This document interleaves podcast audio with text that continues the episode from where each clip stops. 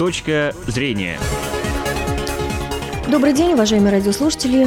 В Ижевске 13 часов 30 минут. В эфире программа «Точка зрения». У микрофона журналист Мария Андресвяникова.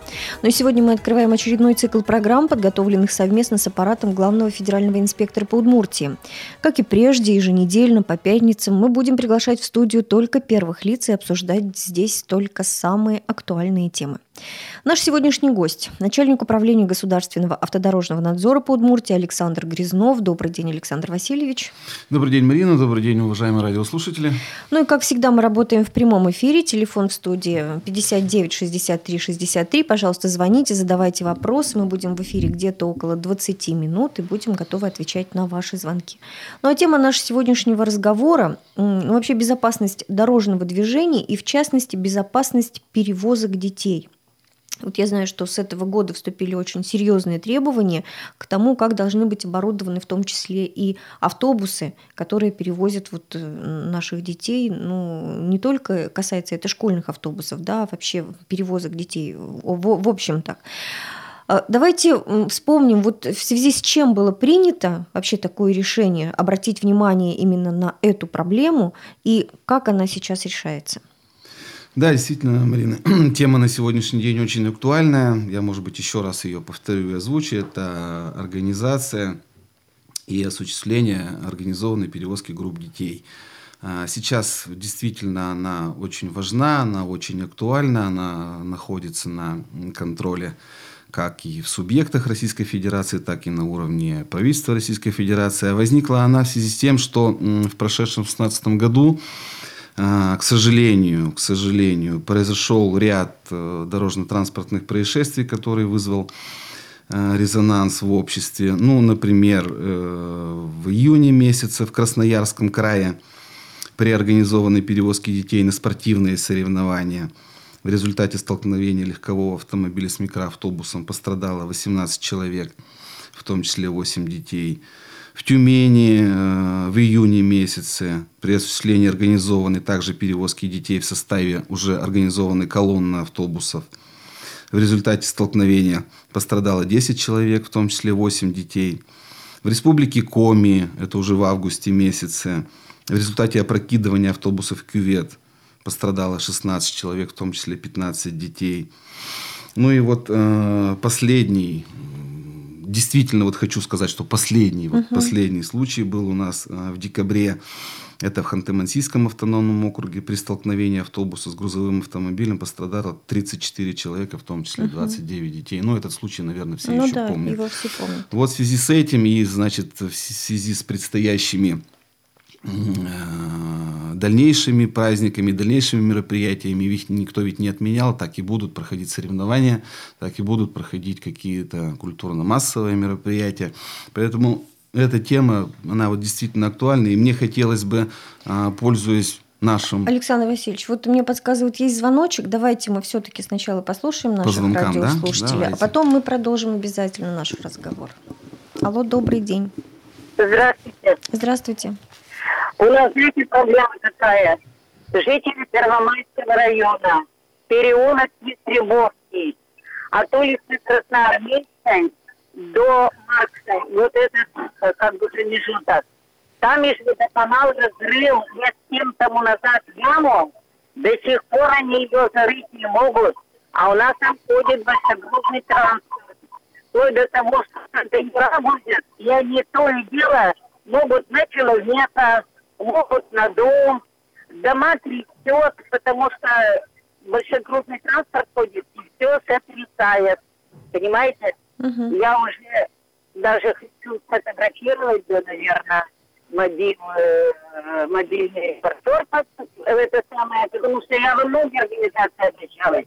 И Кабанов знает, и какой-то его замначальник. Письма отписывают, никакой ответственности угу. не несут а то, знаете, до трагедии, но один шаг Хорошо, спасибо. Понятен ваш вопрос, Александр Васильевич. Что можно посоветовать слушателям в, этом, в этой связи? Ну, не совсем, конечно, компетенция нашего управления, но я постараюсь как бы вот сориентировать человека, что можно сделать. Я, к сожалению, не знаю, куда были обращения, какие были обращения. Ну, по ну, сути, вот я поняла, что в администрацию города... Ну, безусловно, конечно, без, без каких-то действий э, этот э, вопрос оставлять нельзя, но в первую очередь, в первую очередь, это администрация Первомайского, Первомайский район, да, администрация Первомайского района э, должна водоканал, либо совместно с водоканалом, либо, значит, ну, кто там заказчик вот этих вот работ. В первую очередь надо с ними разбираться и обращаться, мне кажется, начинать надо с администрации района. Если администрация района не решает этот вопрос, надо выходить на администрацию города. Понятно. Я бы вот посоветовал таким образом.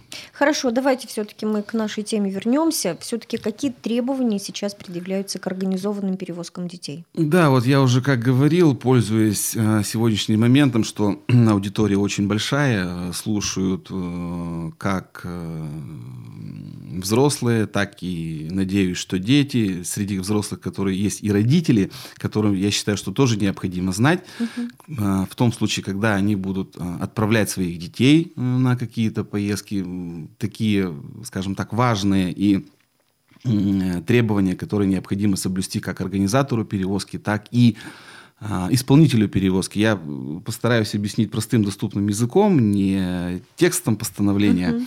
там, потому что сложно, а вот так тезисно, чтобы люди запомнили.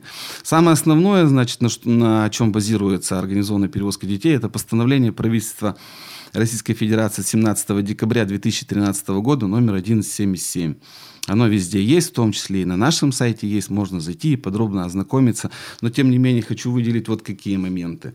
Значит, э, транспортное средство, ну, автобус. Угу. Автобус должен соответствовать всем техническим нормам и требованиям. Он должен быть не старше 10 лет, но пока данное требование перенесено к исполнению на июль месяц 2017 угу. года. То есть есть еще у транспортных предприятий вот этот небольшой промежуточек для того, чтобы привести подвижной состав свой в соответствии с данными требованиями. Автобус должен быть оборудован тахографом, автобус должен быть оборудован ГЛОНАССом. ГЛОНАСС он позволяет определять в случае чего, где находится автобус, подать тревожный сигнал для экстренного и оперативного реагирования ну, в случае каких-то нештатных ситуаций. Значит, какие документы должны быть? Должны быть э, данные по водителю. Фамилия, имя, отчество, водительское удостоверение, соответственно, не просроченное, годное, со всеми категориями. Должен быть договор обязательно. Чаще всего это договор фрахтования. Должен быть маршрут, то есть там график движения, в котором должны быть отображены места запланированного отдыха, расчетное время перевозки. Значит, должны быть документы медработника, включая и его а, копию лицензии. То есть не просто вот что вот медработник он есть, а именно он должен быть лицензирован. Значит, должно быть обязательно а, копия уведомления госавтоинспекции в связи с чем там, значит, организатор либо перевозчик за два дня до осуществления поездки комплект документов направляет госавтоинспекцию, соответственно, либо получает уведомление, либо не получает уведомление. Если получ... не получают уведомление, соответственно, перевозить детей нельзя. Получают уведомление, значит, все, его посмотрели, его проверили, его в базу занесли, он есть, мы о нем знаем, и, соответственно, можно выполнять перевозку. Если это идет колонна, там уже идет решение по сопровождению ГАИ, но это как бы отдельная тема. Должен быть список сопровождающих лиц угу. обязательно. Также самая фамилия, имя, отчество, контактный телефон. В случае чего, к которому можно обратиться, позвонить и выяснить какие-то вопросы. Все вот эти вот документы передаются заранее как организатору, так и водителю, и хранятся не менее трех лет, чтобы можно было восстановить и посмотреть. Дальше по водителю тоже вот надо обращать внимание. Значит, у водителя должен быть э, стаж вождения не менее одного года из последних трех лет. Ну, соответственно, категория D угу. должна быть у него управление автобусом. Водитель не в течение последнего года, который привлекается к перевозке детей, не должен был привлекаться к административной ответственности за нарушение правил дорожного движения. Даже такое строгость. Да, да. Угу. Значит, соответственно, ну это уже обязательно, он должен э, пройти инструктаж uh-huh. по перевозке детей, и он должен пройти предрейсовый медосмотр. Uh-huh. Что еще необходимо учитывать, знать и интересоваться и спрашивать? Значит, дети до 7 лет могут перемещаться автобусами не более 4 часов по времени. Угу. То есть потом должен отдых быть какой-то запланирован? Потом перевозка должна закончиться. Вот а, это по детям до 7 лет. Они не могут э, двигаться больше, чем 4 часа. Значит, если едут дети в трех и более автобусах, как я уже говорил, необходимо сопровождение машинами госавтоинспекции. При движении колонны автобуса в течение 12 часов и более нужен сопровождающий медработник. Это уже обязательно. Который должен располагаться в последнем автобусе. Сопровождающие лица в данном случае должны быть распределены равномерно по автобусам, как правило, из расчета на а, каждую дверь один сопровождающий. Самый старший, в этом случае самый главный, тоже едет последним автобусом. Значит, если перевозка идет 3 часа и более, то уже необходимо предусматривать и должно быть наличие э, воды, бутилированной воды, либо сухих пайков. Ну и самое главное, что тоже, ну не самое главное, одно из главных, что тоже должно быть, в автобусы не допускаются в данном случае посторонние лица. То есть угу. вот то, что есть по списку, дети и сопровождающие, должны быть только дети. Никаких там под, под, подсадить кого-то, по ни пути подсадок, подобрать. ни никого там. Угу. Вот если мы кого-то там попутно довезем, нет, это не Александр Васильевич, вот мне подсказывают, есть звоночек, давайте все-таки послушаем. Алло, добрый день. Добрый день. Здравствуйте, извините, что мы так долго да вас ничего, задержали. Ничего, Слушаем ничего, вас. Слушаю. Я хочу задать вопрос такой. Вот я садовод, и у нас по Сарапульскому тракту есть э, дорога такая, сейчас скоростная будет она.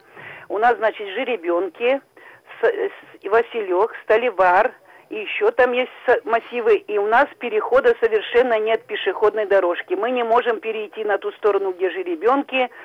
Э, короче, не знаю как. И даже вот уже мы и писали, говорили, чтобы нам решили этот вопрос. И там даже, даже, даже где нефтяники дальше, и там тоже нету поворота даже перейти. А ну, остановка вот общественного транспорта там есть? Как, как же, там же uh-huh. автобусы ходят. Uh-huh. А, и, и мы выходим и не знаем, куда перейти, uh-huh. как перейти. Ждем, ждем, ждем, а они идут, идут, потому что нет зебры. Uh-huh. Uh-huh. Понятно, Спасибо. Понятно. Ну, вот тоже ситуация создается Аварийная ситуация, аварийная да. Ситуация, Я бы здесь что в первую очередь посоветовал? Значит, если есть а, остановка общественного транспорта, она э, официально на том месте существует, и она там оборудована, то вблизи остановки общественного транспорта в обязательном порядке должен быть пешеходный переход. Ну, мне тоже кажется, что это, в обязательном порядке. Поэтому я еще раз говорю, я тоже не знаю, куда были обращения, но здесь в первую очередь нужно написать обращение в ГИБДД. Угу. Здесь делается очень просто. Они пишут обращение, выносится предписание на устранение данного нарушения, и, скорее всего, она там появится. Ну, если обращались в другие органы, там может, конечно, и потянуть, но я бы посоветовал пойти вот по такому пути. В ГИБДД обратиться. Да. Александр Васильевич, вот вы, мы, когда разговаривали о перевозках детей, детей. Столько много требований, столько много всего нужно учесть. А вообще родитель э, должен это контролировать или все-таки это задача каких-то, ну вот вашего, например, ведомства, выпускать именно и допускать к перевозке детей именно те предприятия, которые вот это все соблюдают, все эти правила? Ну, безусловно, вопросы контроля э, перевозки, самой перевозки детей, это находится в нашей компетенции по нашим документам, значит, по, норма... по соблюдению правил дорожного движения это находится в компетенции госавтоинспекции и с нашей стороны, и со стороны наших коллег контрольно-надзорные мероприятия осуществляются. Мы проводим плановые проверки, мы проводим неплановые проверки, мы проводим рейдовые мероприятия. Как я уже говорил, в обязательном порядке перевозчик за два дня направляет уведомление в ГИБДД, где он получает либо согласование, не согласование. Но я почему на этом подробно останавливаюсь? Всегда есть такой момент, а, к сожалению, есть при планировании, скажем так, осуществлении перевозки возможны такие варианты, что родители ищут наиболее дешевый, дешевый способ да. доставки детей. Дешевый способ доставки детей, как правило, возможен такой вариант, э, находят водителя на каком-то транспортном средстве непонятном, соответственно, уведомление э, в этом случае, наверное, но есть такие факты, не, может быть, не направлено. И, скажем так, на свой страх и риск, на свой страх и риск подешевле, пытаются организовать вот такие перевозки. Я вот в первую очередь от этого предостерегаю. Uh-huh. От этого. А организованная поездка, это сколько человек детей? Организованная перевозка групп детей – это 8 человек и более, которые находятся в транспортном средстве без своих законных представителей. Угу. То есть, если едешь без родителей, то все, ты уже, по сути... Без законного представителя. Там ага. понятие шире. Там родители, угу. опекуны и попечители. Угу. Угу. Понятно. Я, знаете, что сейчас хочу еще у вас спросить? Вот буквально только что, несколькими минутами ранее в нашем выпуске новостей прозвучал сюжет о том, что сейчас даже родители с детьми не могут совершить поездку в междугородном транспорте, потому что водители ну, не берут э, детей, если у них нет, если их автомобиль не оборудован специальными креслами. И вот это действительно стало серьезной проблемой. То есть, понятно, мы когда об организованной говорим перевозке, да, там это все должно быть требования, требования должны быть соблюдены. А если это междугородный автобус, там что, не должны быть соблюдены вот такие требования тоже? Нет, безусловно, требования должны соблюдаться везде, э, те требования в части, относящиеся, скажем так, к виду перевозок. Я бы здесь э, ответил таким образом, или рассказал бы так. Вот действительно есть вопрос, действительно есть вопрос вот по перевозке детей, о том, как их правильно и безопасно перевести. А, этот вопрос вот буквально недавно мы обсуждали на большом совещании с перевозчиками при участии Министерства транспорта и дорожного хозяйства Удмуртской республики, при участии представителей госавтоинспекции и наших сотрудников. Буквально сегодня мы проводили большое совещание тоже в рамках осуществления перевозки, безопасной перевозки детей, в том числе и с рассмотрением этого вопроса. Значит, на сегодняшний день требования, все требования, э, какие они есть и как их исполнить перевозчикам были разъяснены. В каком случае используется двухточечный ремень, в каком случае используется трехточечный ремень, в каком случае используется адаптер или бустер, он может быть и так, и так называться.